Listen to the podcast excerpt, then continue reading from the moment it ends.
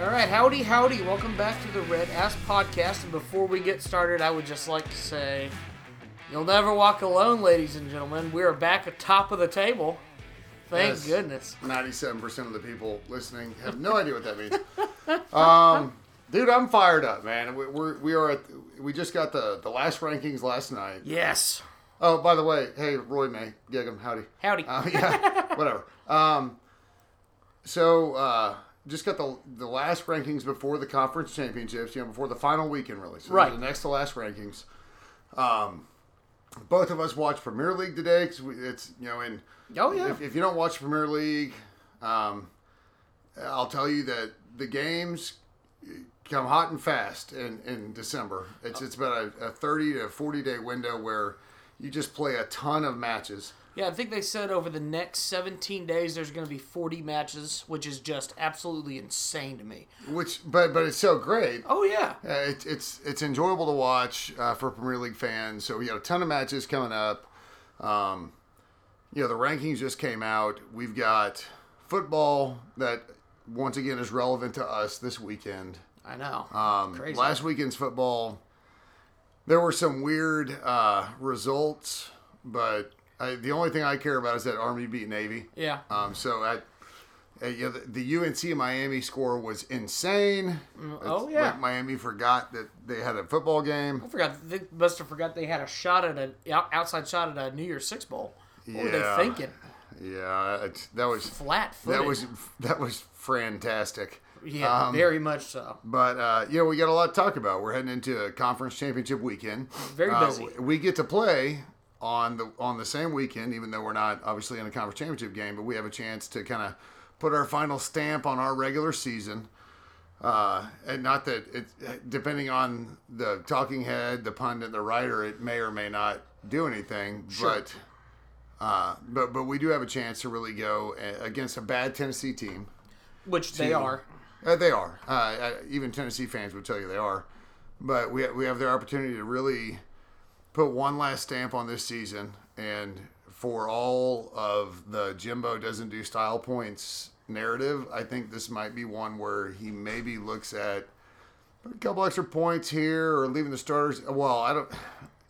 Against Tennessee, I don't think you need to leave the starters in longer to prove a point and score. So What I would like to see out of this game, and you know, probably not a whole lot of discussion that needs to happen about Tennessee this week, but I mean, it's pretty straightforward what A and M's goal is. You just simply have to go and win the game, and Comfortably. comfortably, and that would be ideal. Oh, wait, no, I'm Right. sorry. Convincingly. convincingly, as, as, as Dan Orlovsky always loves to say.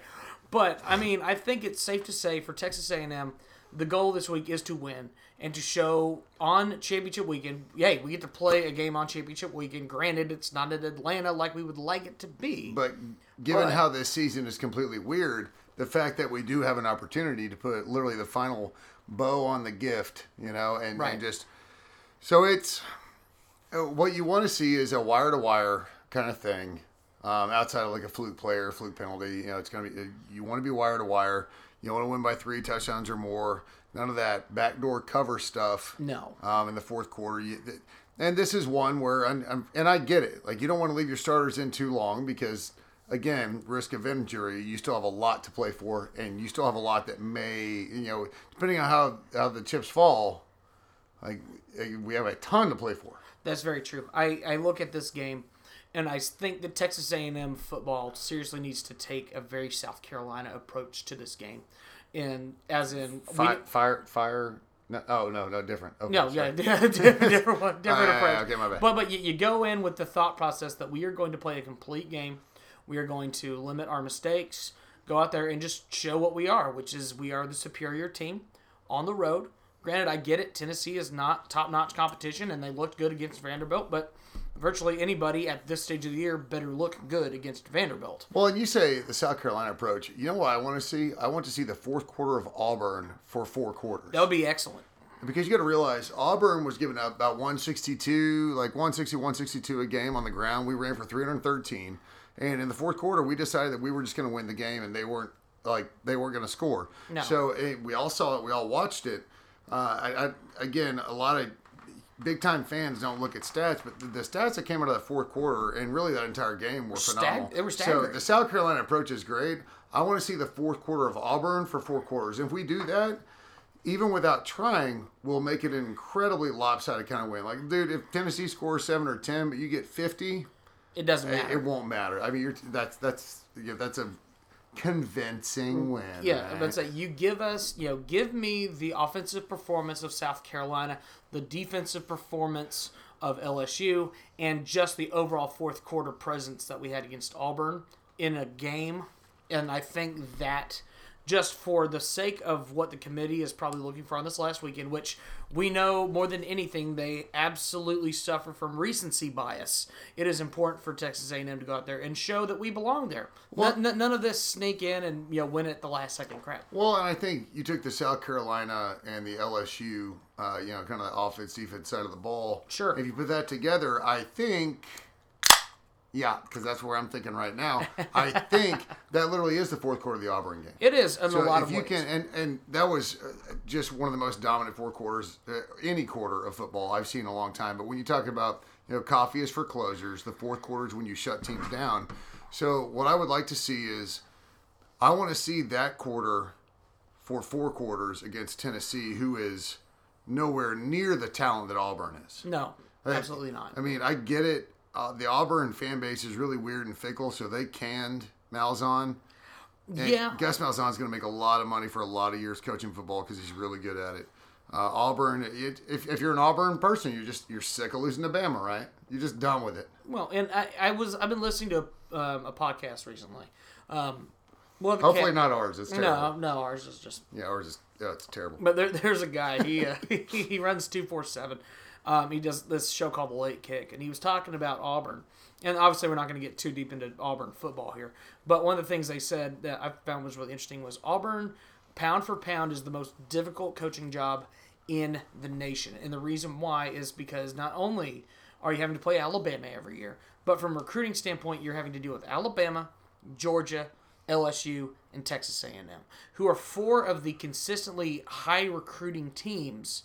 And the fact is, those four teams are going to be eight are going to be four of your eight SEC games every single year. Well, and to an extent, if you're dealing with Georgia, you're also dealing with Florida as long as they're playing well with Mullen. And which I think, again, I think Mullen at Florida is, is a great fit. Um, I don't know that he'll ever get over the hump and win national championship, but that is a legitimate recruiting threat. Sure. Especially in the Sunshine State, which, holy crap, you know, Florida produces so many recruits, right? So Yeah. many top level recruits. So it's Auburn, man. You want to talk about a rock and a hard place? Yeah. It's it's being the head coach of uh, of Auburn. no doubt. But um, but but again, like, like we said, Right. Auburn's talent, even as difficult as you know things have been apparently to the boosters at Auburn to Sure. fire Malzahn, Right. Um, he clearly has, has the talent.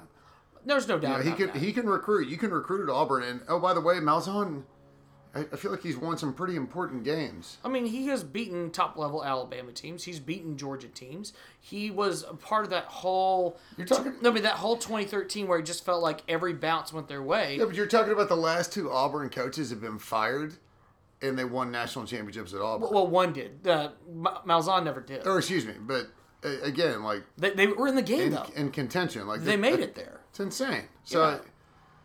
I, don't know, man. I- There's a level of expectation at Auburn football that, frankly, weird. It is a little high. Just and that's not to say that they're not a good program because they are.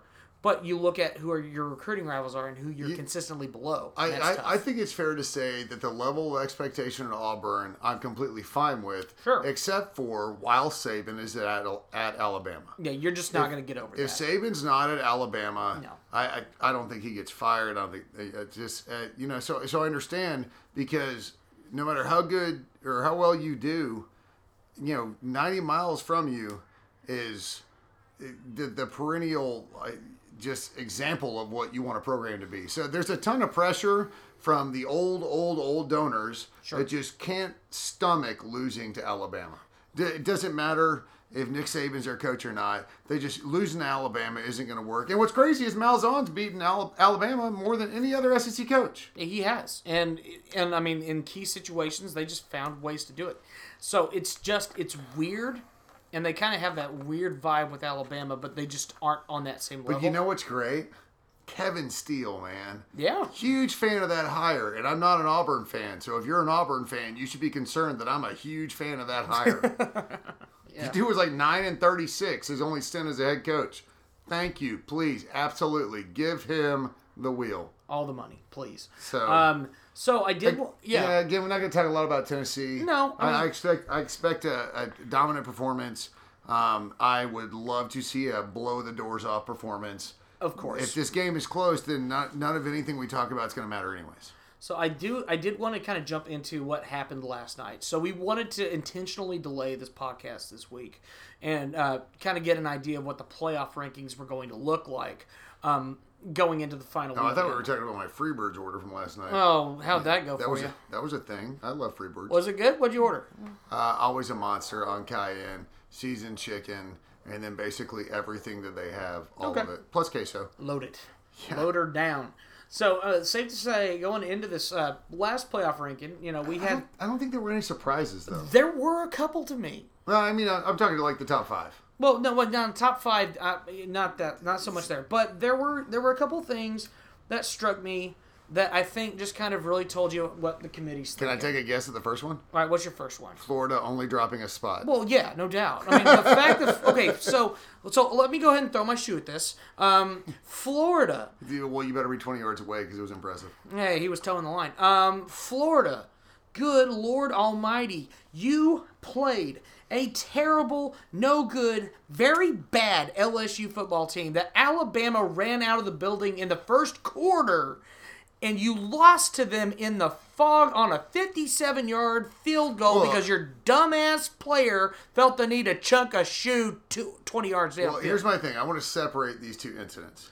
The throwing of a shoe makes you no longer a member of a team. It makes you a football player, and with no regard as a teammate. No. So that was one of the most selfish, stupid things I've seen uh, ever. And we all saw the memes where, like, you know, the, the shoe said the playoffs. Playoff chances, yeah, right, And, and he literally threw it down the field. At the same time, kicking a 57 yard field goal in that condition is was stupid. it would have been good from like 65. yeah. But it's just it you know it's weird how how things happen in sports. You know, right? The Right. greatest stories come from sports, and this is a, another. ver- I mean, if you're an LSU fan, it's a great version. Good, good buddy of mine, old tomb guard buddy of mine. Um, a, a big LSU fan, and we were kind of laughing about it the days before. He was Sure. like, "I hope, I, I hope we just forfeit the game because he knew what was coming." But, it, but that's why we watch the game. This is And- why you play it. and that's why we play the game. Right. Let's take that statement. We're going to put it on the back burner. We're going to come back to why we play the game. Right.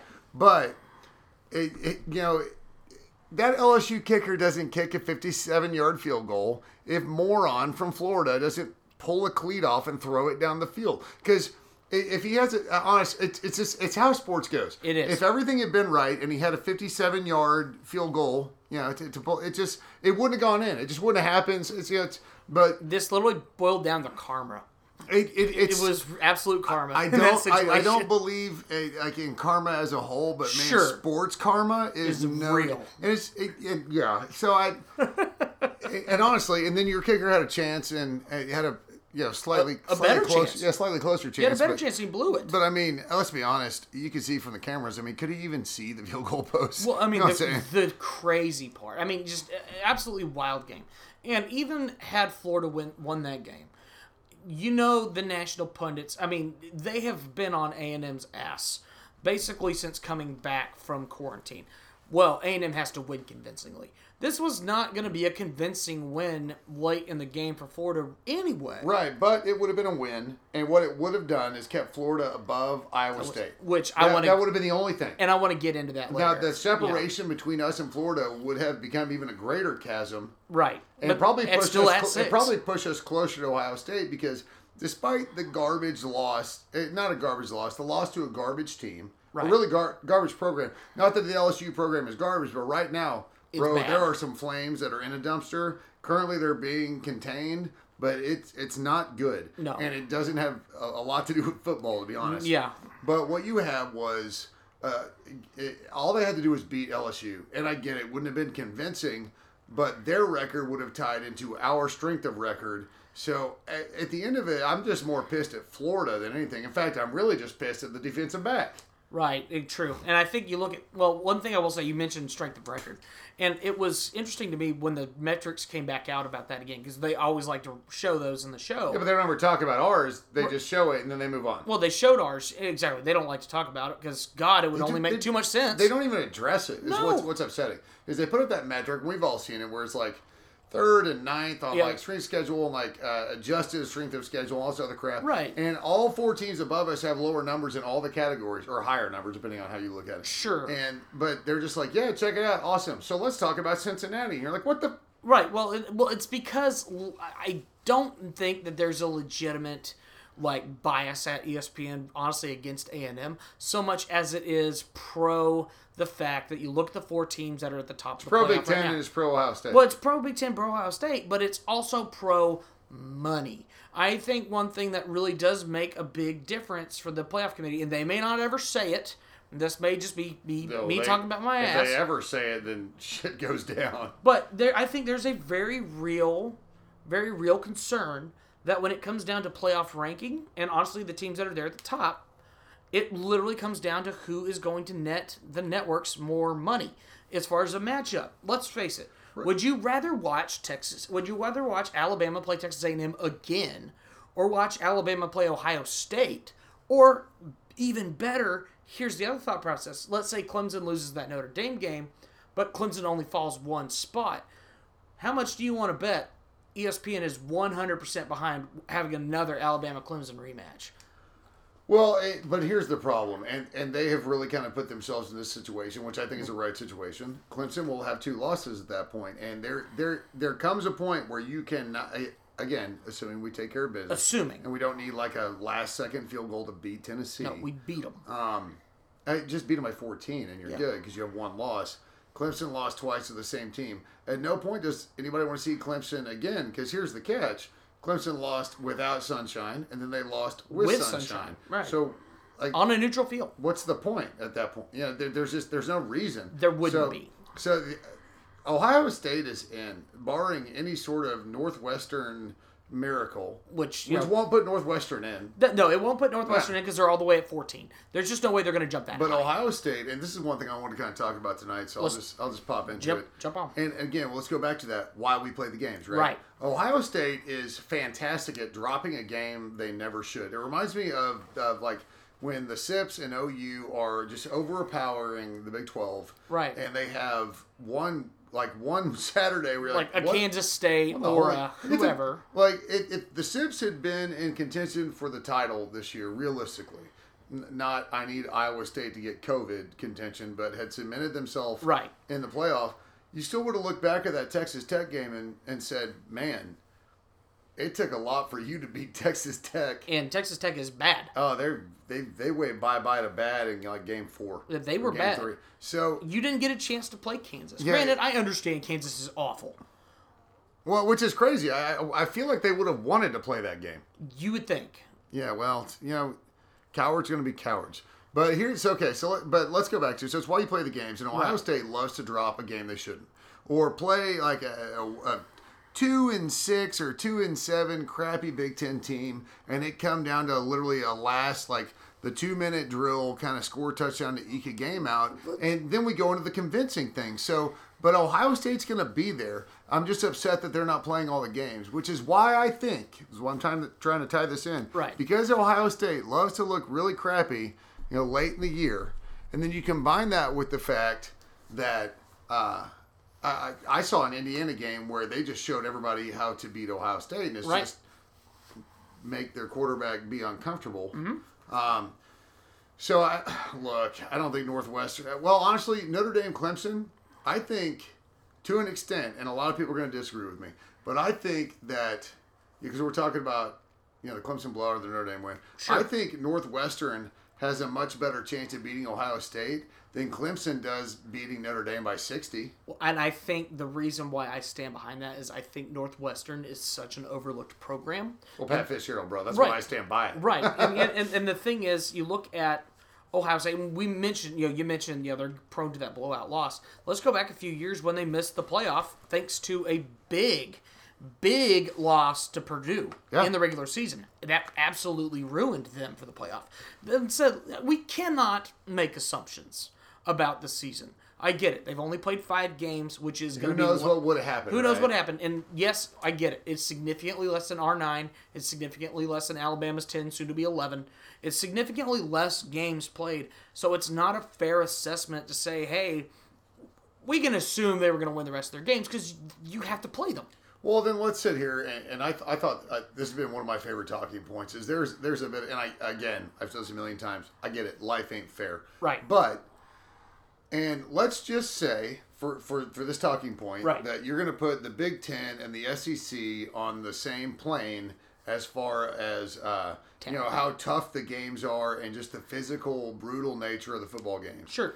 You played almost like you almost played fifty percent of the games the other ones did. So the wear and tear in the program, the conditioning, all this other crap. That you haven't had to go through a full season, so you're going to play a half season and get to play for it all. When and not, I mean, not saying it was your fault necessarily, but you can't sit there and say, "Whoa, but it's not their fault, so they should get in." But they didn't play the games, and there does come a wear and tear factor, and we all see it in every conference every year by like game eight or game nine, game Right. ten, and even the crappy non-conference games. You get injuries and guys getting nicked and you're- up, and you're tired. and they just haven't had to do it. Yeah. So they have all of this garbage energy. Almost lost to Indiana. I'm telling you right now, I I, I could never root for Notre Dame, anyways. So No. I will be the biggest Northwestern fan on Saturday. Same here. And, Yeah. and, and if it takes Ohio State a last minute touchdown to beat Northwestern, that's a win, man. That is an win. absolute win. Because. Notre Dame, Clemson, the only way that it's 100% positive for us if Notre Dame wins by more than a touchdown. Uh, and, and that's just it. I think that was something I had to consider in regards to Notre Dame and Clemson.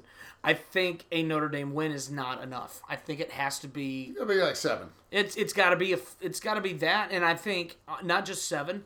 I think it needs to be seven, and like Clemson had to score late to make it get to seven. No, well, I mean, or, it's seven, and Notre Dame was had the time to kneel on the ball and run the drive out. Right. It didn't score. But- but it was- it's again optics in the eye test. Right. But what I'm looking at is Notre Dame, as long as they can win by seven or more, and I don't care if you know Clemson scores and Notre Dame has five minutes left, if they just choose to chew clock and end the game. Yeah. That's a convincing win as well. Yes. And I, again, convincing, and I get that, but it is. So Clemson, basically at that point, they were down 14, came back to seven, and you were able, as a team, to chew the clock up. That's and, and win the game because I think that's just as uh, as convincing uh, as anything else. And and I get the argument that well, Clemson's backup quarterback threw for 500 some odd yards or a million, but you know what?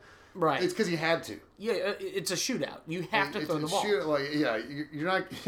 some dude's not going to run for 500 yards in a game. So, No. um, so again, uh, so I, I don't know. You, you want to talk about? Where we're going to go next? Well, I wanted to touch on a couple other surprises in the rankings. okay. Right. Well, then let's get to that. So something I found really interesting: uh, Cincinnati fell several spots. Again, like they are they were all the way down to nine. Absolutely. I mean, the fact that they have they have been playing. Again, I know they missed out this past week, but the fact they got hurt and the rest of us really didn't, as far as not playing games, I thought was kind of wild. Well, and that's the interesting thing, and I, and I think, and again, because of COVID, we have a lot of games that haven't occurred, so there are maybe there's more time to look at the games that have played for the committee. Right. So, and and again, I really hope that they're doing their due diligence, and I, I try to be optimistic in that they are, and it seems like they are when you drop Cincinnati. And whether that I, look, if you're a Cincinnati Bearcat fan, I'm sorry, but if you actually look at the games and you look at who they're playing, and then you look at who they played and how they are, the reality is, look, man, uh, playing or not, maybe they just had an extra week to look at their resume and actually watch games. Well- I, and I'm not saying Cincinnati's bad at at all, but I don't think they're better They're than just Florida not- or Georgia. they're yeah, they're just not. A, it's it's just a different caliber. You can win a lot of games, but when you start thinking about head-to-head matchups with programs that recruit the way that the Power Five recruit, you you there's just there's no way that you can jump them just because their record's better.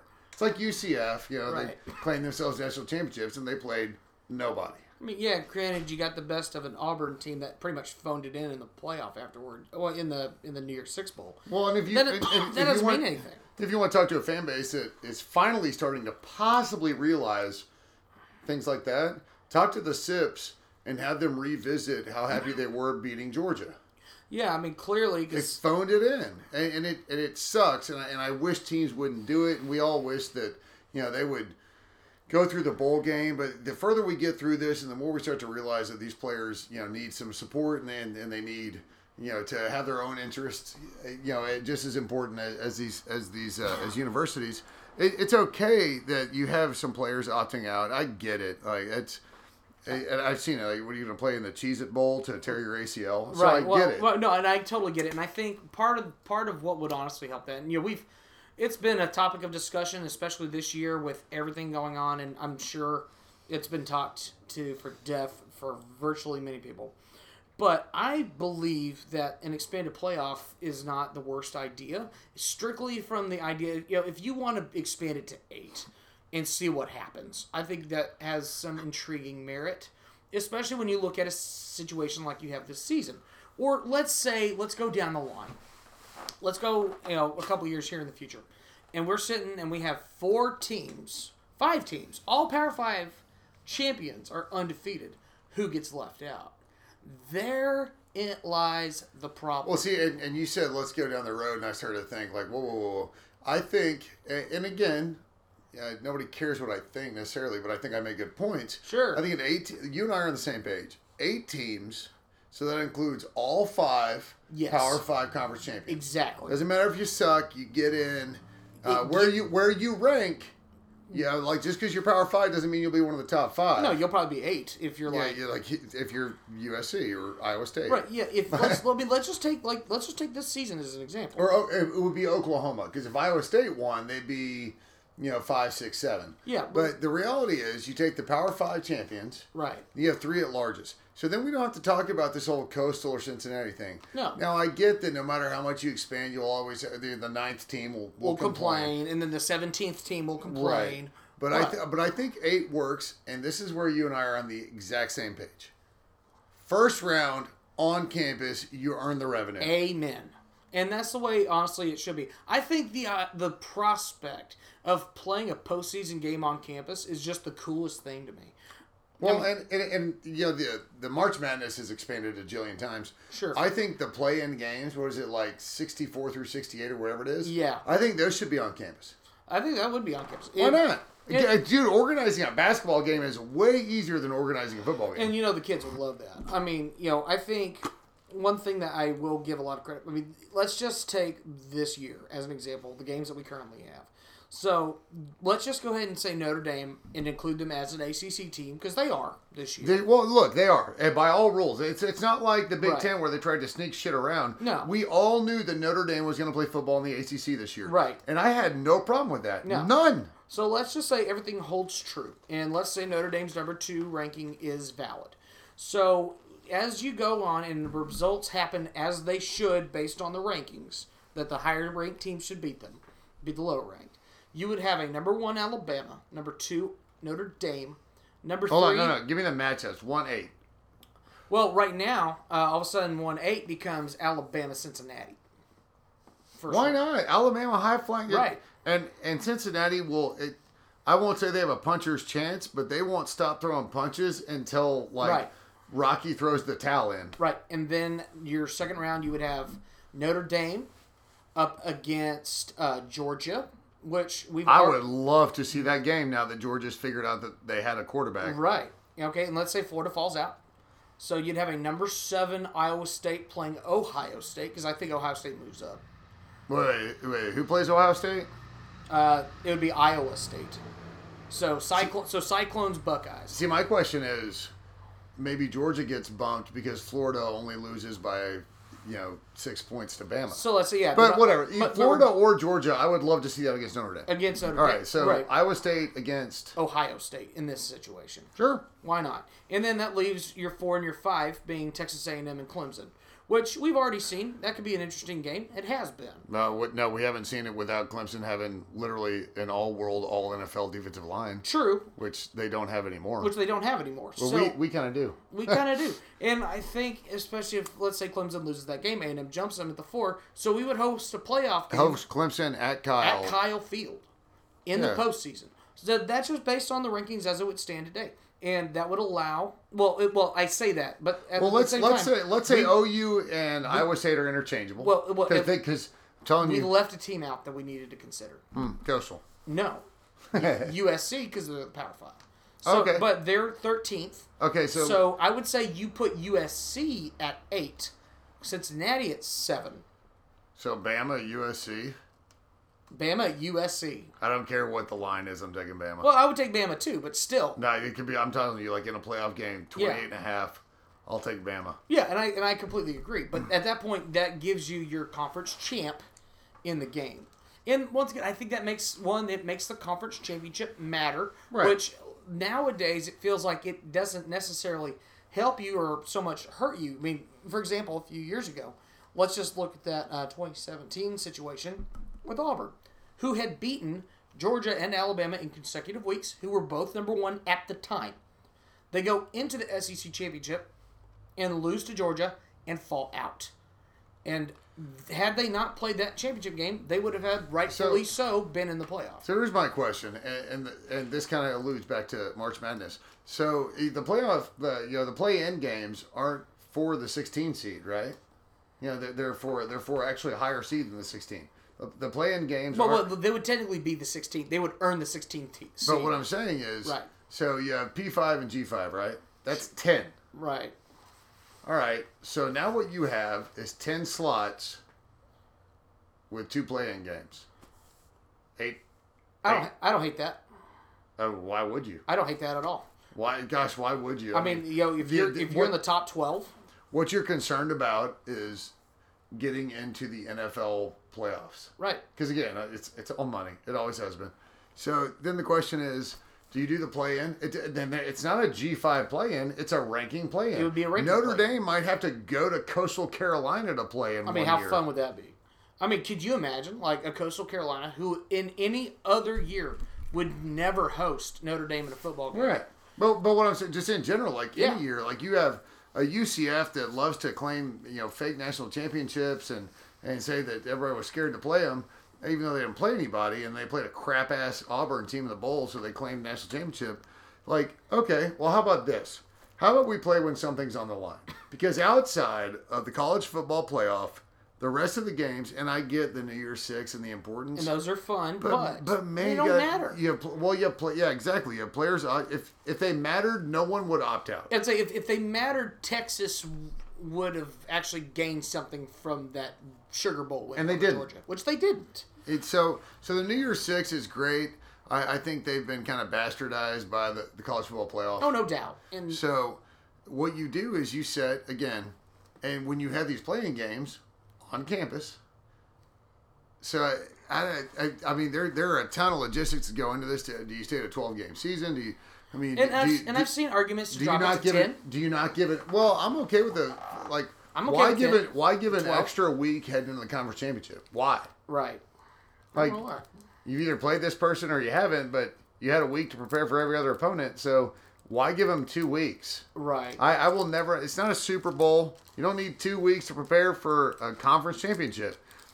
Do the film, play the game, yeah. and win or don't. Well, so so if you honestly, so if you take that week out, Mm-hmm. then that week's the play-in game, Right. right? Well, and the thing is, I you look at the play-in game as just a, as an idea, which goes back to the topic that we started this whole thing with, which is why we play the game.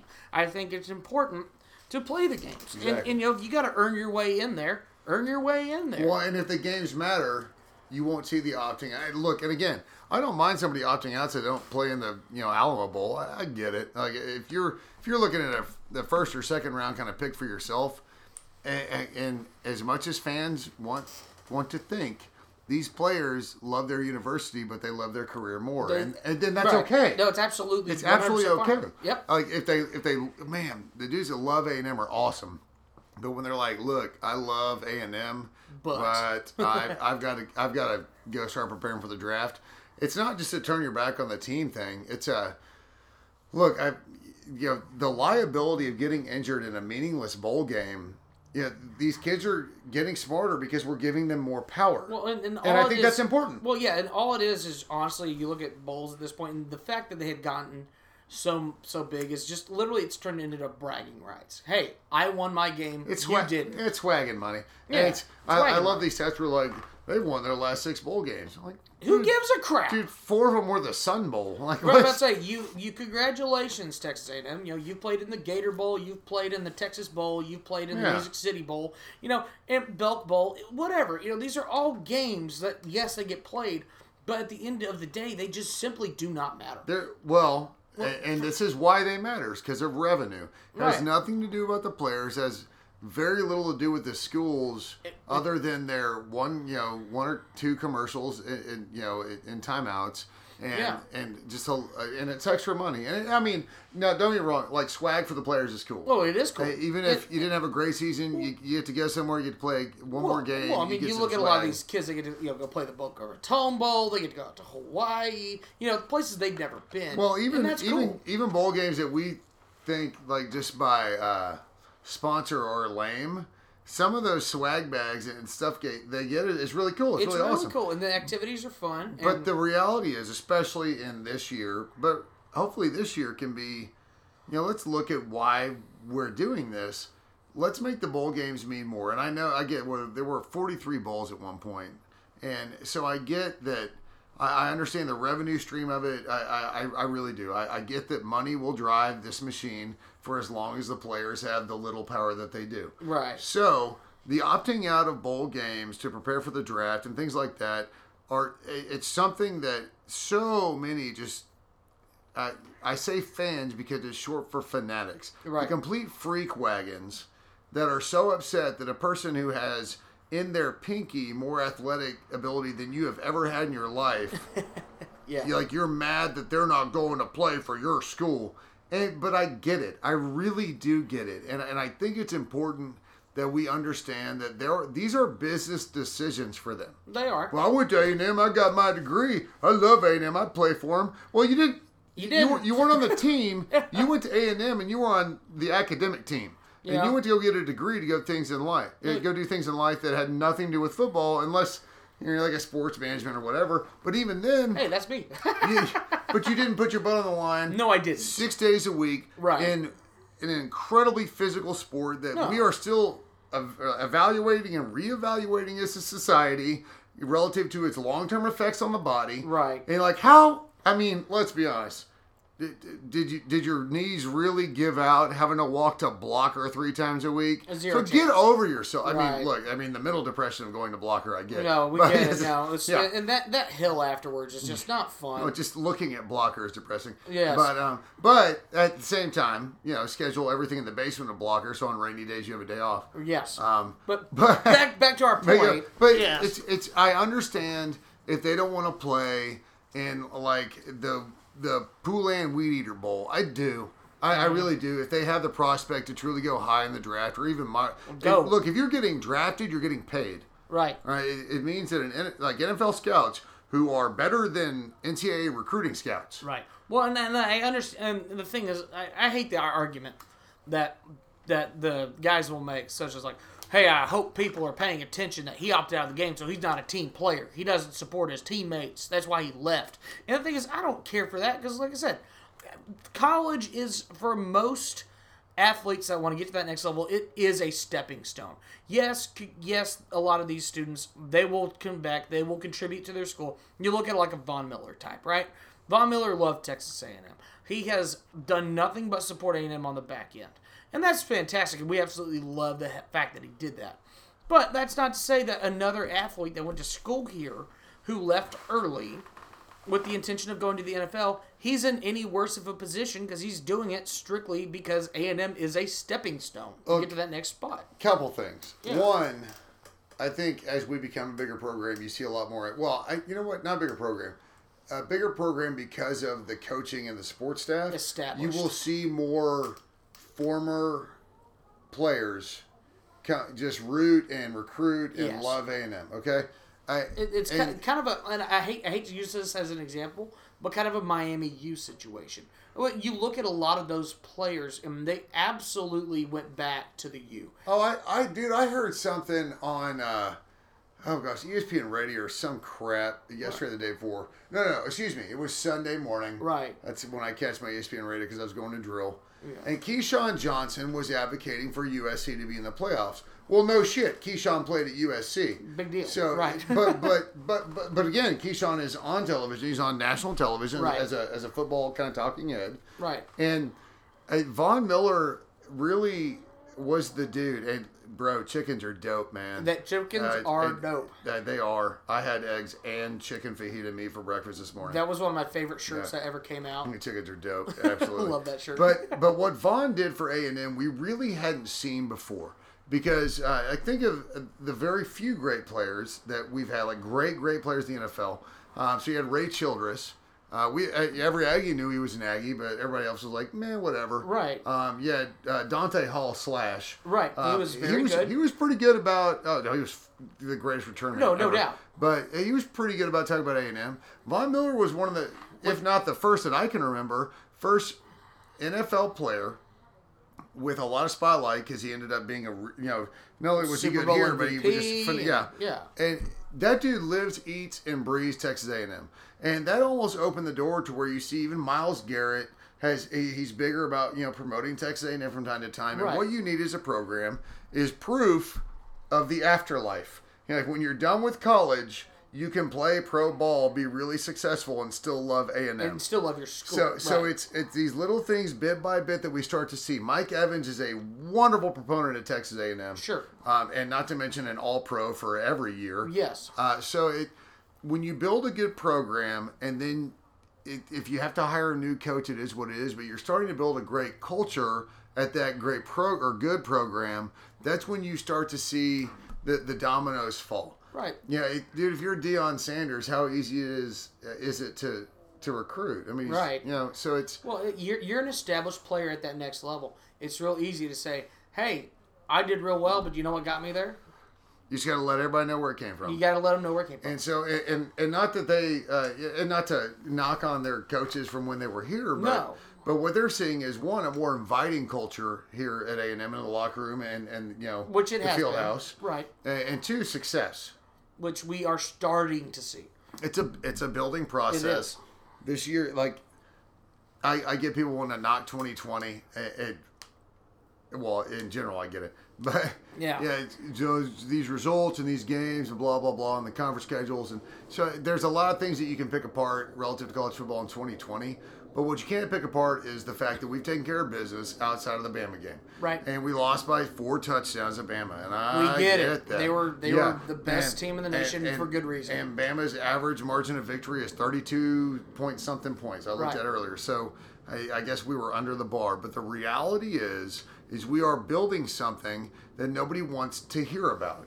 The SIPs sure as hell don't want to hear about it. And you're seeing it on Twitter. oh yeah, well you're seeing it everywhere. OU is just trying to deal with it um, because they're not quite as close. LSU has their own fires to put out, so you haven't seen a whole lot of LSU people address what we're building this year, Right. Because LSU has completely fallen apart. Regionally, it's safe to say that Texas A&M has. I mean, and uh, there's a great article about it on ESPN. I know we don't give ESPN a lot of kudos, a lot of credit, but there was a great article that said, regardless of what happens in the playoff this year, Texas A&M has set themselves up for long-term success. Right. success. We're building something special. and we're seeing it. And, and it, it kind of reminds me, as an Astros fan, uh, when we hired uh, the dudes that got canned, unfortunately, Right, for yeah. cheating. But what they didn't cheat in was building the farm system. Yes. And and I remember there were years ago, uh, you know, they had a picture of George Springer on the cover. Of, I think it was like SI. Like, could the Stros be the team to, to beat in 2000 whatever? In 17, yeah, 2017. the year they did it. And it had nothing to do with the talent that was currently on the field. It had to do with the talent that they were building in this farm system in baseball. And let's be honest, college football is a farm system for the NFL. for the NFL, but within your own program, Oh, no your doubt. ability to recruit and also, uh, you know, maintain those recruits. You know, you, again, in today's world of, of the transfer portal and the opt outs and, all this stuff, which, again, I'm a huge fan of putting power in the players' hands. Right. Um, because you'll see, I'm a firm believer, you'll, and we saw it a little bit, an influx of bad decisions and then an influx of wait and see, you know, decisions. And I think what we're starting to see is it even out. There are kids bolting from programs that either it's in their best interest or it's in the program's best interest and they understand and, that. and I'm not going to criticize a kid. Maybe it's just something that's you know something that they have been told there or, are some or and there, whatever. and there are some decisions in life that these 18, 19, 20 year olds are making. That's none of your damn business. It's true. So, but but we've given them the power to make the decisions that are best for their life and and their career. And and who are we to say that some of these kids aren't bolting for academic reasons as well? Look, I can play really well, but I need something a little bit more academically.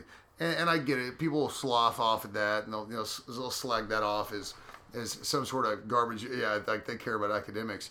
If they didn't care about academics, you wouldn't see these kids graduating in three and a half years and playing like basically a, finding a grad program so they can continue to play. Right. Like you don't, you don't. I mean, did you get your degree in three and a half years? Did you get it in four? So again, uh, and by the way, did you do it while being a scholarship athlete? Well, and having to travel and all that other craziness that you just have to do.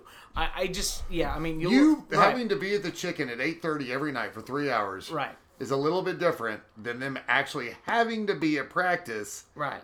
for three hours. So just Right, and and that's and that's the whole deal. I mean, I look at Texas A&M and just kind of have the program as it stands, and you know, I think regardless what happens this weekend, and we know there are going to be a number of different results, a number of different ways this whole thing can play out.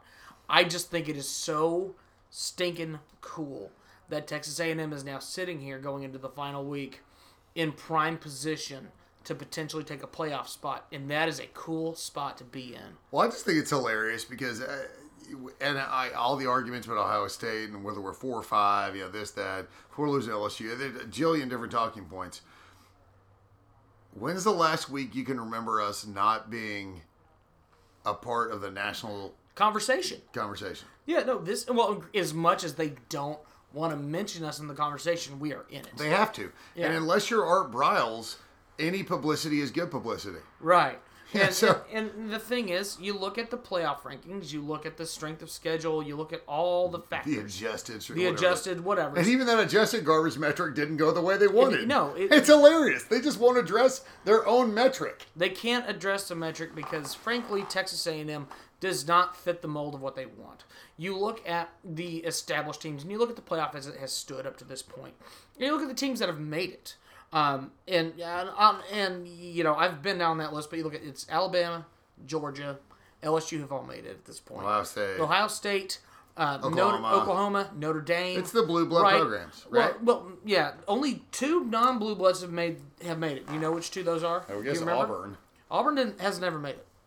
You've had two teams that have made the playoff. Oh, that was BCS, that's Yeah, right. there were two teams that have made the playoff that were not quote unquote blue bloods. One was that one year Washington did it, Oh yeah. and then there was that one year that Michigan State did it. oh, that's right. I I completely forgot about Michigan State, State. making it. You know, but the thing is, in general, when it comes to the playoff, the teams that you expect to be there right there. now are Clemson's, Alabama's, Ohio State's, Notre Dame's. yeah, Notre Dame's. You know, and, and you could even throw the Georgias and the Floridas in there. You can, or hell, and I hate to use the word, but if Texas was at that point, you could throw Texas in there. Well, the problem is, is Texas is no longer a blue blood.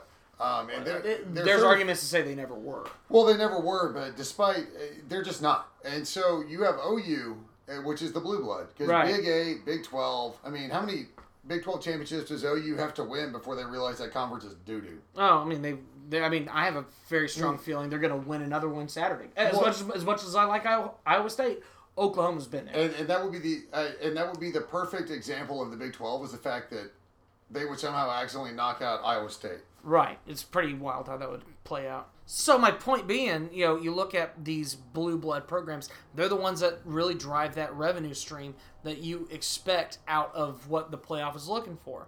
And I think that that right there is just the biggest argument against A&M more so than our record. Well, I, I, again, I understand the blue blood, uh, like kind of erring on the side of the blue bloods, but I, I can also see the other side of it. So we, we look at blue bloods, and let's go back to maybe talking about the expanded playoff. So the Pac-12's got to go, right? Right. Who, who is your blue blood out of the Pac-12? Well, I mean, you would have to say either You I would one. say USC. one. USC. USC, right? Right. What's the last? When's the last time USC really was relevant? Uh, 2005 6. Okay, exactly. When's the last time Oregon was relevant? Uh, 2014. Right. So, or, so wouldn't Oregon, in theory, be more of a blue blood because they've continuously put up good, good seasons. They've had no sort of weird Sark after dark, coach firing, anything of that. USC hasn't been a great program, No. but Oregon has Or- relative or- to Concord. Oregon, I would say, is the most relevant program in the Pac-12. They are not a blue blood. I think they're a blue blood because Nike has the money to make them a blue blood. Well- well- So- and again, if it's all about money, and we know that Nike and Oregon are just attached to the hip, when USC doesn't play well, they don't get any love from the Pac-12. Nobody. In fact, when USC and UCLA play poorly in a season, they they are meant to be a punchline and a talking point of how oh how the mighty have fallen. And but then everybody loves Oregon, flashy uniforms. They played well. Sure. You know, national championship. Um, yeah, Contention. Right. Well, you're if, if you're in the game, you're in contention. yeah, yeah, you're in contention. So, eh, but when's the yeah again the last time USC did that they, you know, they tackled Vince Young and his knee was down, but it wasn't. And then he scored. So that was literally like the Reggie Bush days. Right. So you, the Pac-12, unfortunately, just I say unfortunately, They just don't have a blue blood anymore. They really don't. And you've got the classic, you know, they say we build champions or whatever, and that's great. How But- long is it taking you to build one? Good lord, I can put a house up in nine months. Right, you know, it's just like these guys over here in, in the Pac-12. There's just a reason, like I said, they're not that program, and they just never, and they said they won't be for a long time simply because of where the recruits are going. Well, and, and then I, I think an important thing uh, to, to mention on this, and again, because money, right? Money, money, money. Money, money, money. Um, everybody talks about the Pac-12 after dark, bro. Nobody cares. Nobody east of El Paso cares about the Pac-12 after dark, so they need to start playing 7 a.m. local time, like local time games, or nobody's gonna care. Yeah. And and that's what nobody seems to understand. And I am as diehard of a fo- college football fan as you will ever find, and I just don't care about what happens in the Pac-12 unless Right. it's an undefeated match. Like it has to be something worth watching as opposed to a game that's on. Right, you're not going to catch me watching, you know, you're not going to catch me watching the territorial bowl between Arizona and Arizona State. You're not going to catch me watching the Battle of LA unless it just happens to be on at the bar. you Well, know? yeah, like if USC and, and UW are playing and they're both undefeated, I'm going to watch it. Sure. USC and UW are playing; they're both one-loss teams, but it's 10:30 when they're kicking off. Right. Like, bro, I would rather watch reruns of South Park. Right. Well, and the only other thing I think you can throw in there was if you go back, you know, when you had game day in Pullman, Washington, and you had Mike Leach, and they took down USC, and it was a whole big hoopla. But those are absolutely unicorns on the West Coast versus what you get on a weekly uh, basis in this part I of the believe the country. phrase is "days gone by." Right. Yeah, just the the Pac-12 has has situated themselves, and this year it was. And again, I don't blame anybody uh, for for what's happened with COVID. There, there's no blame to place. It's, I mean, we, this is COVID. It's you know? COVID. Sucks. You know, if, if you just decide you want to play the games, Texas and Kansas. If you decided Right. you just didn't want to play the games because your little boo boo looked about football because you suck, Right. you know, if, if Don't you want to don't want to risk that loss. right. Well, you have the hand you were dealt, you know, and, Right. and, and then you combine that, especially California, Northern California, with the the fires. It, there were things that were Right. completely out of your control, everyone else's control. So you played what you could. So I totally understand that, but it's the problem is it's not this year. It's the last five years. Nobody gives a shit about the Pac-12. no, Pac-12 just football is not there, and it has not been there for a while. And what's crazy is the Pac-12 and the Big Ten may as well be the same conference because nobody gives a shit about the Big Ten or excuse me, the Big 12. Well, yeah, the Big Twelve, and I think you look at the Big Twelve, uh, and it's just wild because it's it literally is the OU conference. If you don't go undefeated in the Big 12, you might be on the outside looking in. Like you could literally lose one game. If you're OU, you beat the Sips, you drop a game that you're not supposed to because OU loves to do that. Right. And you go back and beat the Sips again in the conference championship. You may not make the playoffs, and you're a one-loss team. Well, and you may not make the playoff, and it all depends on how the other games played out, and that's just it. You have dominant pro. You have dominant conferences right now. Really, two conferences that are doing or that are kind of pulling the weight, and Well, that is the. SEC. Well, I mean, well, a, well, SEC and ACC. But More Big Ten gets more the blue blood love, though. Well, and they'll get the blue blood love and football the way it was supposed to be played, and fight songs and tradition, and which I mean that's exactly what the Big Ten is. That's literally what the AC. Yeah, that that's all the Big Ten is. That's all the Big Ten is. And the thing is, the ACC is like a step down, honestly, from the SEC as far as you know what they bring into the table. You don't have as many flashy programs, and and unfortunately, one of your flashy programs is kind of in the dirt right now. Um, you know Florida State not. Well, not I'll, I'll say this about the ACC though. Right. Um, just name brand wise, because we all, I mean, if you're old enough, you kind of revert back to the old school, you know, Sure. the Big East and all that stuff. You know, Miami's still a name. they are. They really are. And had they not gotten absolutely napalmed by UNC, Yeah. they- they're they're in the mix at least for a big bowl game. Uh, you know, North Carolina, we all remember because of basketball. We're like, yeah, sure, it's UNC, baby. Go, go Um, for it, right? Yeah. and, and Mack Brown has got that, you know, he's got that program at, at least on the right trajectory. He does. Uh, so the ACC, it was weird this year because you had some programs that are normally decent kind of suck. Right. I mean, you had Clemson that was good, but Virginia Tech wasn't V- great. VTech is one of those pesky programs that wasn't pesky this year. Right. Syracuse sucked, but they were pesky enough, and that's kind of their job. Like win, yeah. win, win four or five games, but piss off the good guys. But, you know, Pitt, Boston College. It just you just felt like there were so many teams that just didn't. Wake Forest. I mean, they just weren't there. Well, and, and I'm gonna I'm gonna close all my points tonight with this. Right. Um, the the accusation from outside of the important conferences. So you can you know the Big Ten, the ACC, and the SEC are the important conferences. All right. So the accusations from those other conferences, um, man, they're just so top heavy.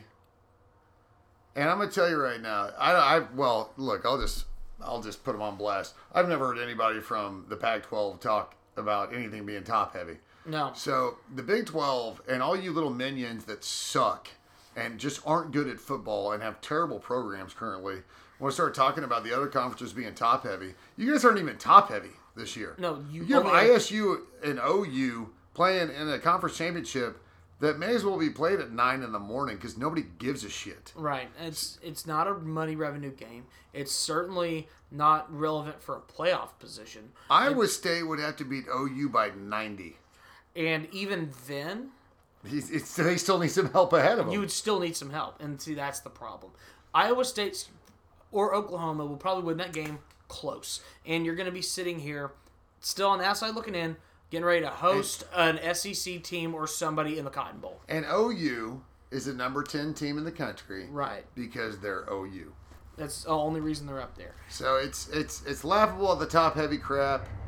So I, again, eh, no, nobody knows where the chips are going to fall because nobody knows what happens on Saturday. But Saturday is why we play the damn games. Right. And I, I'm a huge Pat Fitzgerald fan. Have been since I watched him play because Right. I'm old and I remember him playing. Right. Um, would there be any greater thing on the planet than Northwestern beating the Buckeyes? I'd be down with that. I think anybody in maroon would be down I think with that. literally everyone on the planet that doesn't live in Columbus would be down with Northwestern beating Ohio State. So let me ask you this. So you know, let's just go ahead and say, and I know it's not a talking point I would like to end on, but I'm going to go ahead and talk about it anyway. Let's do the what if. I say, here's my what if. My what if for you: if Texas A&M does not win. Oh no no A&M wins, but they don't. No no no no. no. Time out time out time out. If Texas A&M does not make the playoff, we're still sitting outside at number five for Okay. whatever reason. Where do you want to play, and who do you want to play against? I want to play the Orange Bowl, and I don't care who we play. I would love to play Miami, but honestly, if we play in the Orange Bowl, first of all, the Cotton Bowl is overplayed. And the problem is, if we beat an Iowa State, nobody's going to care. No. That may be the least watched New Year's Six ever. We go to the Orange Bowl and play Miami or North Carolina, Matt Carolina, Brown, sure. you know, old, old Texas coach playing against A and M has got some run. Us playing the Orange Bowl gets some run. Uh, if OU beats Iowa State and we end up in the Cotton Bowl against OU, I mean, we've Hell. been, we've been I We've mean, been there. It just and that's the thing. I, I look. I, I grew up where the Cotton Bowl was the thing, man. You win the Southwest Conference to go to the Cotton Bowl and then let the chips fall where they may. Right. This is one of those things where give me the Orange Bowl and I don't care who we play. I really don't. And if and if Notre Dame beats Clemson, but somehow we don't get in, give me Clemson in the Orange Bowl Yeah. all day. I want that, and I'll tell you, there's one game I really do want. If I can get, and I, I agree with you on Orange Bowl, give me Cincinnati or Coastal, and let us just beat the absolute hell out of them. See, that's the catch. Uh, you know, those programs we saw, like remember the Boise State OU. Sure, and that can happen. Right, but so you don't want it to happen. Again, I'm, I'm You thinking long term term trajectory. Let's play a program that's not going to throw out gimmicks. They're just going to come play football. because Coastal and Cincinnati will have to throw out every gimmick in the book to win, and sometimes all of those gimmicks can end up in two really successful plays, and you end up losing a game. I want to play somebody who's going to line up, play football, and I would, I, if again, if we're not in the playoff, I want the Orange Bowl, whether it's Clemson or Miami. And I, I, think, would right. love Clemson. I think I would love to play Clemson. I, I I I would love to play Ohio State. We're not going to get a chance to. Just the way No. the, the way the playoff is all currently formatted, there's just no way that game will happen. No, Notre Dame and Clemson would have to have a COVID cancellation. Right, and that's just not going to happen. There's just no way. There's too much money on the line. There's, These, these dudes are like locked in their own lockers at this well, point. they're going to lock them in the lockers or they're going to fudge numbers. It doesn't matter. COVID's not going to.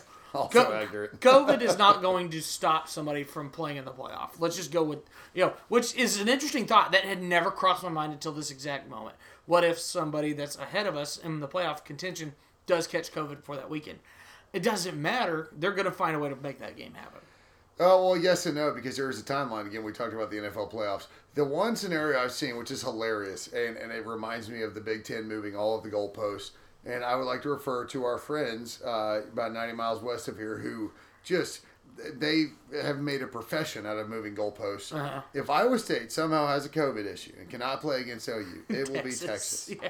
Texas will somehow backdoor themselves into the Big 12 championship and And win it. just in the oddest thing ever, somehow managed to beat OU, even though they're missing all of their captains because they all quit on their team. Oh, Um, I like where your brain's going here. so if for some reason those dipshits in Austin luck themselves into the championship game Win it. and Spencer Rattler just decides to not play football, like he plays like I did in middle school if he under center. Uh huh. Um, and the Sips somehow win the Big 12, which will be great for retaining Herman, I might Oh, add. I know. Um, then you know what? I'll play Cotton Bowl. I'll go to the Cotton Bowl. I'll play the Cotton Bowl. I'd be okay with the Cotton Bowl because I don't I don't want to play them again.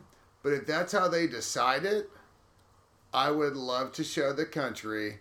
And we can see it in recruiting. We see it in schedules. Oh, that'd we be can see it literally just in optics of how the programs are run, considering just the shit show that the Sips have put on with their coach hiring, not hiring. Oops, we have to retain this guy. Right. Um, like if if you had to get stuck in a game to where you knew the data point would be really in your favor, I'm not advocating for playing the Sips again, but man, if something weird happens and the Big 12 is really weird, uh, yeah, give me the Sips in the Cotton Bowl, and I don't care what the line is. I'll I'll bet double the line.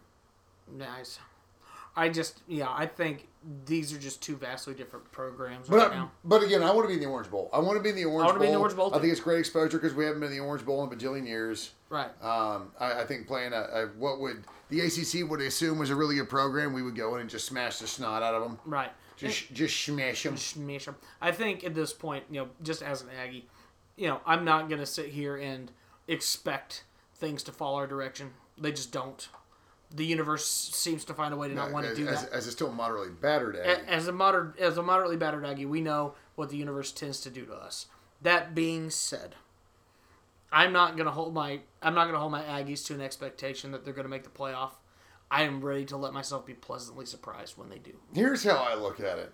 Again, while we play the games, we never know what's going to happen. As long as we take care of business at Yes. Tennessee, and I mean like Business. TCLB, bro. TCB, take care of business. Like, smash them.